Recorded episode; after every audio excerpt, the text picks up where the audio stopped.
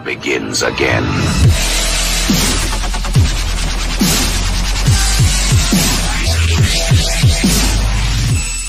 And what's up, everyone? How you guys doing? Welcome to this segment of Motorcycle Madhouse Biker News. I am in a good mood, man. My Packers won today against the Bears, so you know I know there's a lot of crying going on over in the Bears camp, but it is what it is. You guys stink, and the Packers rule. So anyway, uh, hopefully you guys seen that video that I did. Uh, reviewing uh, Road Track and Trail where I got my 05 Boulevard to back up to the Fat Boy, man. I'm going to use that basically as my road bike.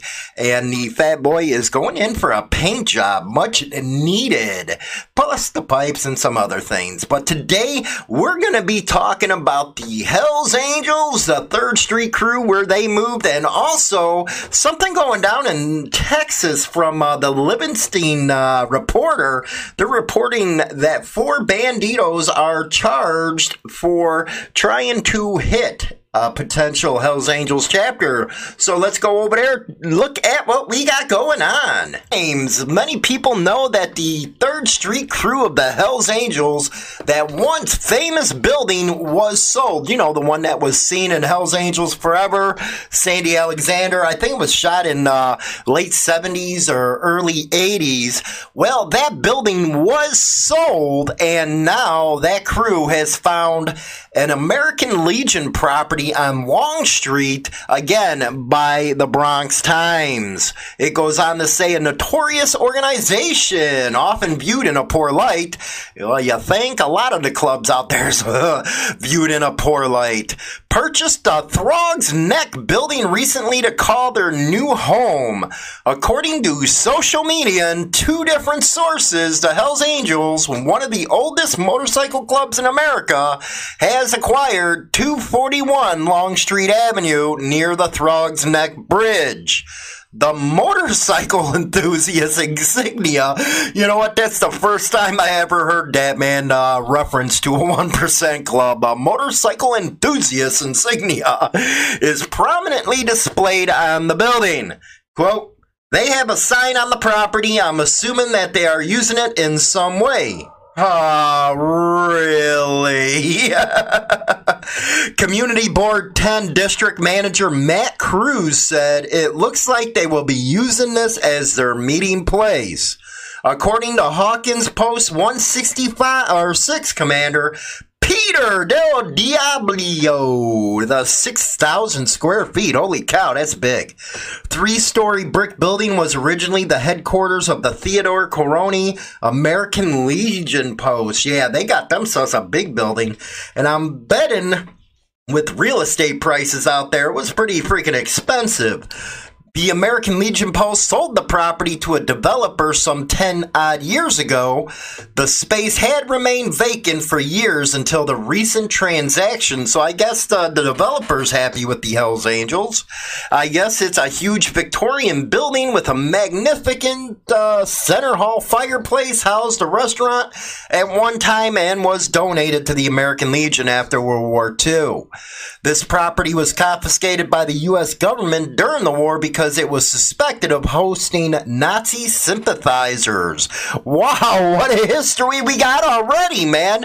When the aging structure became too expensive to maintain, the Korony Post sold the property to a developer that built the American Legion Post a brand new facility. According to the Department of Finances of New York, the sales transaction was reported on August 8th. And guess how much it sold for? Boy, did they must have got some good money off that 3rd Street uh, location because they bought this one for one million two hundred and fifty thousand dollars with the deed to the building transferred on August 28th, so it seems like they b- bought that sucker outright. Uh, he said he met with an affiliate from the Hells Angels on Saturday, December 9th to briefly introduce himself as a Bronx County American Legion member. He also serves on CB10. He goes on to say, We met, I introduced myself, and I offered an olive branch, and he accepted. So far, they proved to be good neighbors. And usually, you know what, it don't, you know, it's not any one freaking one percenter club, but if you ever noticed, when a one percenter club moves into a neighborhood, it usually gets safer within a couple block radius of that because motorcycle clubs don't want that stuff in their backyard, man. So the neighbors are treated great and all that stuff. Of course, you know, the first two said, you know, they had no problem since the move, but a third individual complained that the loud noise of the revved up motorcycles was annoying. Uh, I bet he's a snowflake or something. Just saying. Hey, I just saying. Anyway, Cruz, in a later discussion, extended an invitation to the club, encouraging them to come to community board meetings and other neighborhood civic organizations. Like all community members, we encourage them to be part of our tight knit community, which I think they probably will take up, man. Because, you know, if you're invited out there, the best thing for a club to do is take up the offer. So, you know, well, good luck to them. And uh, yeah, that's the Third Street crew that uh, sold their building on Third Street. Uh, we're going to go to uh, my website here, harleyliberty.com and we're going to be talking about four members of Bandidos. Uh, of course, there's the the heading on there, but you know that's on them. Uh, this was written by Livingston contributor. Four members of the Bandidos motorcycle gang arrested for conspiring to kill Texan biker rival who is attempting to launch a chapter of the Hells Angels in Austin. Anthony Banash, 44, was shot dead in 2006 in Texas after he tried to start a chapter of the motorcycle club Hells Angel in Austin. Well, it looks like they got four bandidos on this one. Four members of the Bandidos motorcycle gang have been arrested for plotting to kill a man who was attempting to launch the chapter. Jesse James Benavides, Robert Romo, Norberto Cerna, and Johnny Romo were arrested and faced a San Antonio judge on Thursday on charges for the murder of Anthony Benesh in 2006. Now, I, if I'm believing right, it wasn't it Romo that was uh, testifying against. Uh, Portillo, and uh, I don't know. I got to check on that, but I think uh, he was. But don't quote me on that because I got to go back and uh, check it out if he did against Pike and Portillo. Anyway, Benesh was shot dead by a sniper nearly a decade ago after the Bandidos motorcycle gang warned the 44-year-old against launching a rival Hell's Angel biker group in Austin, Texas. Now you will see a uh, if you go on over to hooliganbiker.com I'm actually in a, you know, some new stuff has uh, come out over there. That site's really going great. Uh, those are my personal opinions, editorials about what's going on in the scene. And one I'm working on right now is I know motorcycle clubs are real popular for new guys that want to get involved in, but I have the argument go join a riding club or a motorcycle association. Stay out of all this politics and stuff. Now, yeah, you got people say, well, I thought you support motorcycle. I do, man, but I don't support all the stupid crap. Okay, there's a difference between supporting motorcycle club rights and, you know, liking what a lot of the clubs do. And then on the flip side, you know, I'm not going to sit there and support violence, man, because I just don't need, see no sense in it. But it is what it is. You know, you look at this type of stuff right here, they're going to be doing life. Is it really worth doing life over somebody else starting a chapter? You know, but I, I'm not naive. I know how the scene works. I know how all that crap goes. But me personally, I don't think it's it's worth it. So go over there, check that article out in a couple days. But there's a couple new ones that came up. Uh, one having to do with uh, Texas, where I believe it was a Masonic uh, motorcycle club, nationally known, wanted to start up. Then you know the Dominants trying to make them switch their patches, which I don't know, man. If you're trying to get support, you don't be dicks. Anyway, Banash was shot dead, we said, by a sniper. Members of the extremely territorial gang had threatened and Banash uh, against starting the chapter over fears it would lessen its power and move in on its territory. As we know now, it's not only a dominant state, uh, like uh, it says right here, Texas the home state of the Bandidos, so a rival club would not sit well. The officer added, actually, uh, this was from a law enforcement officer familiar with the rules of motorcycle clubs, said that Banesh didn't seek the approval of Bandidos leadership when starting starting uh, to start the chapter in Texas. Uh, he also went around wearing Hell's Angels colors on his jacket, proceeded against warnings, and attempted to recruit members and this is what happened.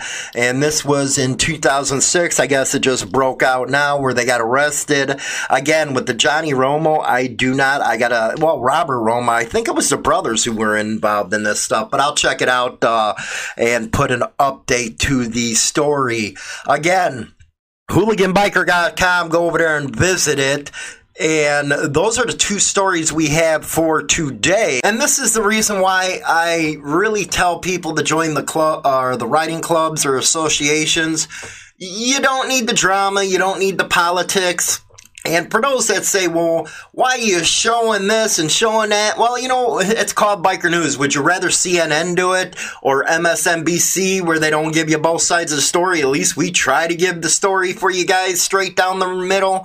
So, uh, but Hooligan Biker, go check that out because I got a lot of opinions over on that uh, as far as editorials and stuff and op eds going on in the scene. You know, that's our wheelhouse here on Motorcycle Madhouse Biker News is to get what's going on out there. Yeah, we do a lot of the bad stuff, man. We uh, hardly ever have any of the good stuff, but there's plenty of people out there like Biker Dad that uh, covers that stuff us mainly we do cover a lot of the stuff going on in the club scene and yeah we've been doing a lot of manufacturer motorcycle manufacturer coverage. A lot of harley davidson a lot of other makes and models. You can see that on harleyliberty.com uh, yesterday it was a great day man. You know i finally decided to say you know what? I've been talking about it the whole time all summer and I've been procrastinating. I said, you know what? I better go get that back up to uh, the Fat Boy. Everybody knows I got the 01 Fat Boy and I got the 18s on there and I'm looking for a specific look on it. Okay. I'm real big into the low rider scene. I, I don't, you know, I should do a coverage or some of that stuff where you guys should really get a kick out of the lowrider scene.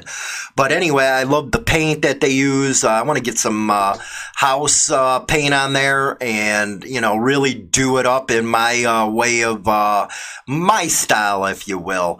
And, you know, why that's doing that, I'm going to be having uh, the Boulevard out there. Boy, does it have some kick to it, man. It's a 1500 it's the C90, not the M90, but I'm huge in the Suzuki. You know, I'm just not one of the run of mill Harley Davidsons. Hey, I gotta have this because that's the best bike in the world. Yeah, that's not me. Never will be me. Actually, if you watch the video, man, I was freaking honing on an Abusa yesterday, man. I'm really thinking about Abusa this summer, you know, because I love uh, racing and all that good stuff. But check that article I was talking about. It's gonna be up in a couple days. I just put one up about uh, one percenters. Are they ruining their reputations on their own? Something down that line. I don't remember the whole title I put on it, but I go into the argument about if you want people to support you, then why you being jagoffs to everybody? You know, a Masonic club, whatever, nationally known, already has their patch designed or accepted in all other states, and then you do and say, well, you got to change this, change that. You know, that's just leading people against you. And I know your supporters are going to come and say, well, that's just the way it is. Well, the problem with supporters is they don't know the way it is. The way the scene is from our vantage point doing the biker news every day and hearing from people all over the country, all over the world is they're getting sick of it. And then you wonder why there's all these pop up clubs and, uh, you know, that the pace came out of the tube on that one. Everybody's doing it now. But you see the reason why, because people just don't want to deal with it. And that doesn't mean that we don't support clubs or we don't support some traditions. No, that's not what it means. What it means is we'll never support the violence, even though, yeah, I know the way it works and all that good stuff. But maybe it's time to evolve a little bit and that's what that article talks about. But until then uh, appreciate you guys coming by checking us out. Uh, check us out on our next session over at motorcyclemadhouse.com i'll talk to you guys later. In your face all over the place. We're online 24-7 24-7 this station is now the ultimate power in the universe